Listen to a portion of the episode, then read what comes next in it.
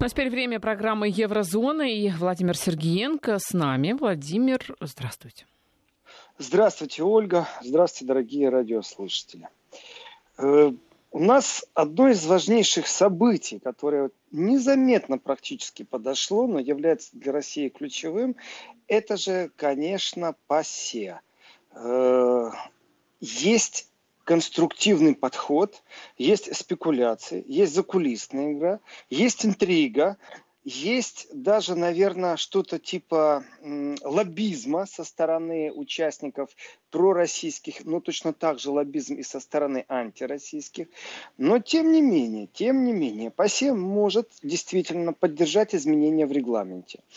И процедура по изменению в регламенте ПАСЕ – это э, тот шаг, тот шанс, чтобы Россия вернулась э, в ПАСЕ именно в той форме, в которой она перестала участвовать. Слухи разные ходят, начиная от того, что действительно нужно России помогать, потому что получается, если Россия выйдет окончательно из ПАСЕ, то на территории России не будет действовать э, правила игры всего лишь навсего. И тогда получается Европейский суд по правам человека, сокращение ЕСПЧ, э, ну, не будет на территории России помогать тем, кто считается в затруднительной ситуации. А если нормальным языком это сказать, то примерно так. Они перестанут влиять. Решение ЕСПЧ не будет на территории России приниматься в учет.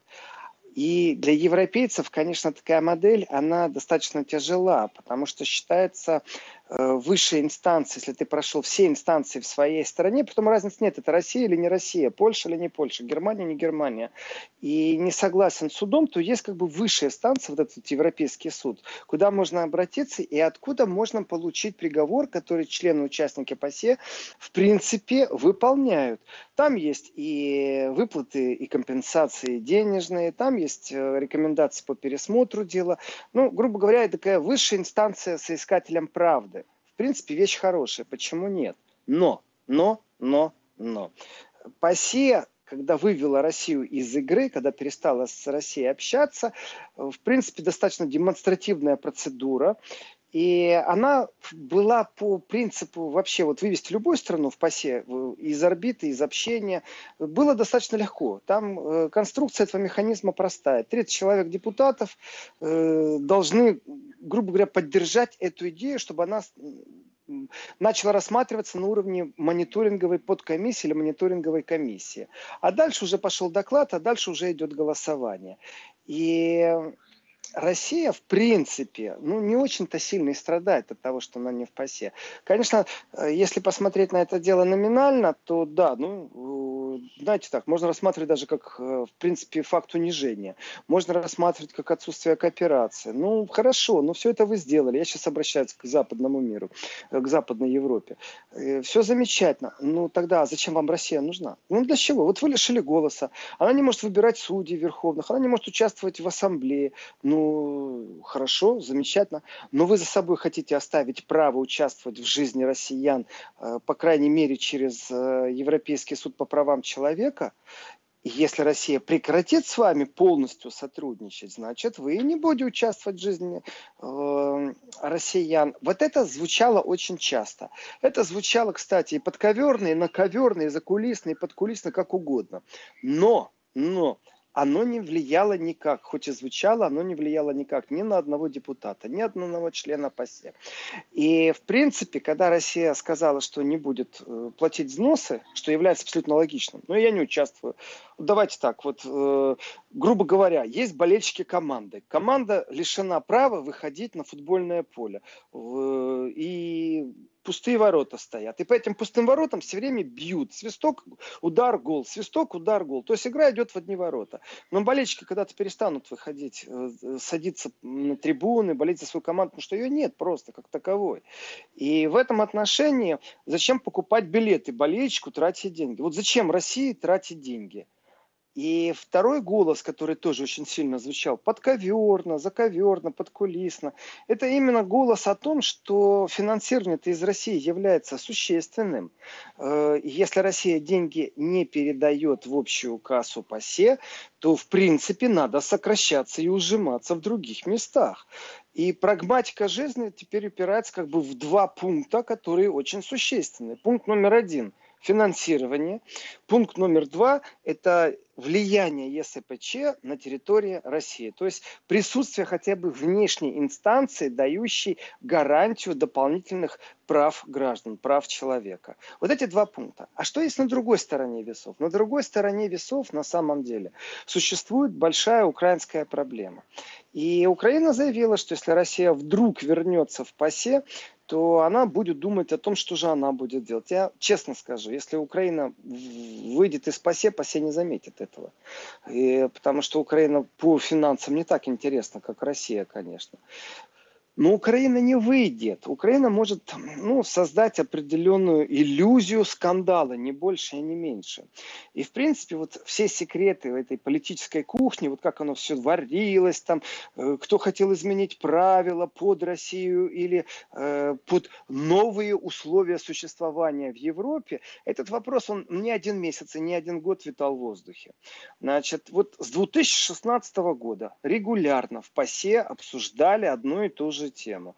Как сделать так, чтобы Россия вернулась? И вот в принципе, это в прошедшем времени нужно говорить о испанском депутате по фамилии Аграмунт Педро, его зовут. Э, дело в том, что он был президент ПАСЕ. Давайте так, президент ПАСЕ – это должность, сильная должность, влияющая должность, но, к сожалению, в узких кругах. Но, к сожалению, не на мейнстрим. Но, к сожалению, не на Европарламент. И вот президент ПАСЕ, Педро Аграмонт, он вообще-то именно сторонник диалога с Россией. И когда вдруг он полетел в, одном самолете с депутатами Госдумы. Э, на самолете, кстати, Министерство обороны России он полетел в Сирию. После этого, где он встречался, кстати, с Башаром Асадом, после этого очень такие сильные ветры подули, начался шторм, и, в принципе, досрочно Аграмунта сняли с должности президента. Ну, мол, за неподобающее поведение. Мол, почему вот этот вот акцент есть, что он полетел э, с депутатами, полетел в Сирию? Дело в том, что на Западе достаточно сильное такое э, течение есть, и оно сегодня является доминирующим. Э, мы будем обсуждать Донецк, но в Донецк не поедем. Мы будем говорить о том, что нужно жителям Донецка, но в Донецк не поедем. Мы будем ругать свободу прав человека в Крыму, но в Крым не поедем. Мы будем хвалить Украину. То есть вот этот вот конфликт вокруг Украины, он достаточно сильный. И изначально, я так скажу, вот как нейтральный наблюдатель, конечно, влияние э, вот этого мнения, мы туда не поедем, мы будем изолировать, мы будем купировать, мы не будем общаться. Вот именно Россия вылетела из ПАСЕ, оно было доминирующим. Сегодня есть абсолютно другое и иное мнение. Как можно принимать участие в кризисном регионе, в дискуссиях, обсуждать проблемы, если у нас нет собственного мнения, если мы через вторые, через третьи руки это выслужим. То есть, э, скажем так, международный популизм э, сегодня подошел к тому моменту, когда уже неинтересно выслушивать украинских депутатов на той же э, ассамблее в ПАСЕ, э, потому что есть другое мнение, есть иное мнение. А как без России попробовать ситуацию выправить в Донбассе, а как в Луганске, а как без России можно вообще говорить о Крыме, а, о нарушении или не нарушениях чего, чего угодно, кстати, в Крыму. И вот эти все вопросы, они настолько сильно э, гасились, они настолько сильно не присутствовали в, в теории даже, я уже молчу про практику, в Европе, что Европа потеряла, ну, любой контакт с реальностью, я так даже скажу, я не постесняюсь этих слов. Контакт с реальностью – это понимать, что происходит на месте. И получается, присутствие Европы, оно декларативно. И тут еще и Россия вдруг говорит, вы знаете, а нам неинтересно с вами сотрудничать. Получается, мы деньги платим, а вы никак э, не слышите, что мы готовы с вами разговаривать. И вот те депутаты, э, даже я так сказал, те консультанты депутатов, которые говорят о том, что диалог с Россией очень важен, они э, смогли, скажем так, провести к техническому моменту, потому что голосование в ПАСЕ, оно достаточно техническое. И в этом техническом голосовании те изменения, которые должны будут внести, они утяжеляют вот этот легкий процесс игнора России. Ну, раньше 30 депутатов взяли, объединились, давайте так, э, три страны Балтии, э, Польша, ну и найдем в Западной Европе, в любой стране обязательно тех, кто против диалога с Россией, обязательно. А что если сделать не элементарно эту процедуру, а ее чуть-чуть усложнить, чтобы большинство голосов было чтобы две трети голосов было, чтобы не так легко было под комиссию сдавать, чтобы не так легко было вообще кого-то изгонять, пригонять, выгонять, то есть чтобы не было эдакого поучительства и верховенства, э, скажем так, э, моды на изгоя. И вот изгой в виде России получит всего лишь навсего свое нормальное место там. Заинтересована ли сегодня Россия в этом? Ну, не знаю. В принципе, ПАСЕ очень сильно отдалился от России. И в этом отношении, ну так, мне кажется, что мы по старым рельсам едем. И паровоз достаточно скрипящий и старый. Это абсолютно не соответствует новому вению, новым временам. В паровоз принципе, это, это ПАСЕ, вы имеете в виду? Вообще, э, самоустройство ПАСЕ э, я уже думала, вы по себе прям со старым паровозом сравнили. Вы знаете, Владимир, а по поводу Украины нам пишут эм, слушатели э, крамольную вещь скажу. Если Украина не хочет нас там, пусть за нас и платит.